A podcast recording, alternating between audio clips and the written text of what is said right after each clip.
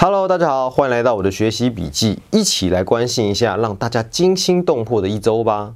首先，先来关心一下台湾的新闻。泰鲁格号出轨造成重大死伤，被列为台湾重大事故之一。上次造成这么重大的交通事故，是在六十三年前新店溪桥烧车事故。这次泰鲁格出轨首当其冲，遭受到最严重撞击的第八节车厢，在上周完整拖出隧道。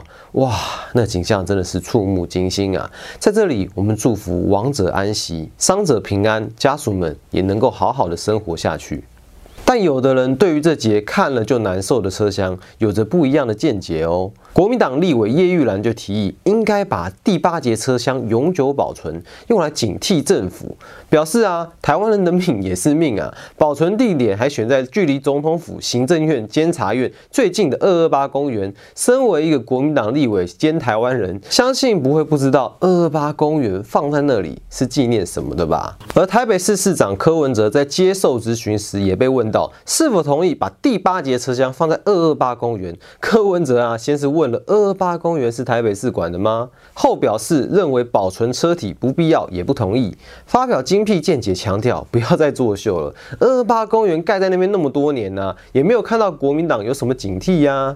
嗯，不过关于重大的交通事件呢，确确实实应该需要就事论事，重新回归到制度层面来讨论。泰鲁格事件造成这么重大的死伤，交通部长林佳龙也发给台铁员工一封信，信中表示他在上善后工作告一段落后坚决辞职，不仅为了社会跟自己的良心负责以外，也盼望加速台铁的改革。台铁温柔的陪伴台湾走过多少风雨，如今他年纪大了，需要重获。新生给他最大的支持跟勇气，是大家共同的使命。行政院长苏贞昌也已经批准林佳龙的辞呈于四月二十日生效。接下来，让我们来了解一下两岸的事件。中国外交部长王毅不顾中国正在放清明年假，也要加班稳固外交啊。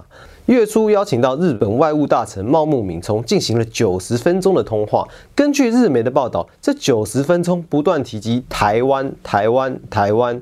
王毅希望日本作为独立国家，更要理性的看待中国的发展呐，不要听其他有偏见的国家在那边乱讲，你不要听人家在那边欧北共啦，其他国家坏坏都说我们坏。就算茂木大臣早已经表示严正关切新疆以及香港的人权议题，也还是要来讲讲话。都是别人抹黑我们啦，来，我们不要听他的。不知道为什么啊，突然好像有点回到幼稚园的错觉啊。之前刚来台湾玩的博流总统会树人也爆料表示，中国为了阻止博流跟台湾当朋友，连续打了十六通手机电话给我，劈头就说啊，承认台湾是非法的啊，你必须要停止。哇，这个举动让会树人超级不爽的，直接霸气拒绝中国的电话。战狼想交朋友的方式啊，其实真的是让人有点看不懂哎。不过啊，我们或许可以换个角度来理解中国的思维哦。他们集权惯了，很多的事情都是从上面直接命令下来的，让下面照着这个想法去办事情。对于外交的手段呢，也就没有这么柔软了。就算知道要这么柔软，但总要揣测领导的意思嘛，所以就很难展开拳脚了。不过啊，除了这个想法以外，你还能够想到什么呢？欢迎在底下留言告诉我们哦。最后，我们来关心一下国际新闻。日本政府正式决议，要在两年后开始将福岛核废水稀释到国际标准值后，再排入大海之中。福岛核电厂在三一一核灾以后，一直使用注水冷却的方式，让反应炉保持稳定，而这些水就成了污染的核废水。目前厂内储水槽预计在二零二二年的秋天将会储满。日本政府也宣布将要和环团以及各方加强沟通，极力避免危害海洋环境，还有我们人类的健康等等。我们人类终于要在二十一世纪召唤出哥吉拉了吗？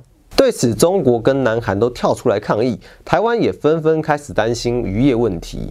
日本广播公司 NHK 记者表示，只要是核设施在正常运作之下，都会排放废水啊，包含中国、韩国以及一些欧美国家都会按照标准排放废水，这有什么好抗议的吗？奇怪你，这是科学客观的判断。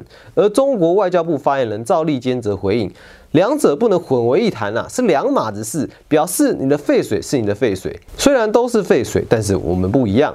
环境问题啊，确实是一个非常值得大家反思的议题。不知道你是认为核废水就是不行，绝对要禁止污染海洋派，还是相信科学，只要符合标准就 OK 派的呢？欢迎大家在底下留言，让我们一起站起来。习大大您好，身为一个领导人，也不忘教育的热忱，在建党百年之际，大更新。中国共产党史新书里面洋洋洒洒写了一百四十六页，接任以来，您的伟大事迹整整就占了全书的四分之一的内容啊！就连毛泽东毛主席都会自叹不如。新版的党史也修正了毛泽东曾经犯下的错误，习大大可以说是宅心仁厚啊！不好的记录就帮你抹掉，只留下如何实现中华民族伟大复兴的中国梦。有机会一定要好好来拜读一下习大大的传记啊，不对，是党史才对啊。好了，那今天的内容就到这边为止了，我们下次再见喽，拜拜。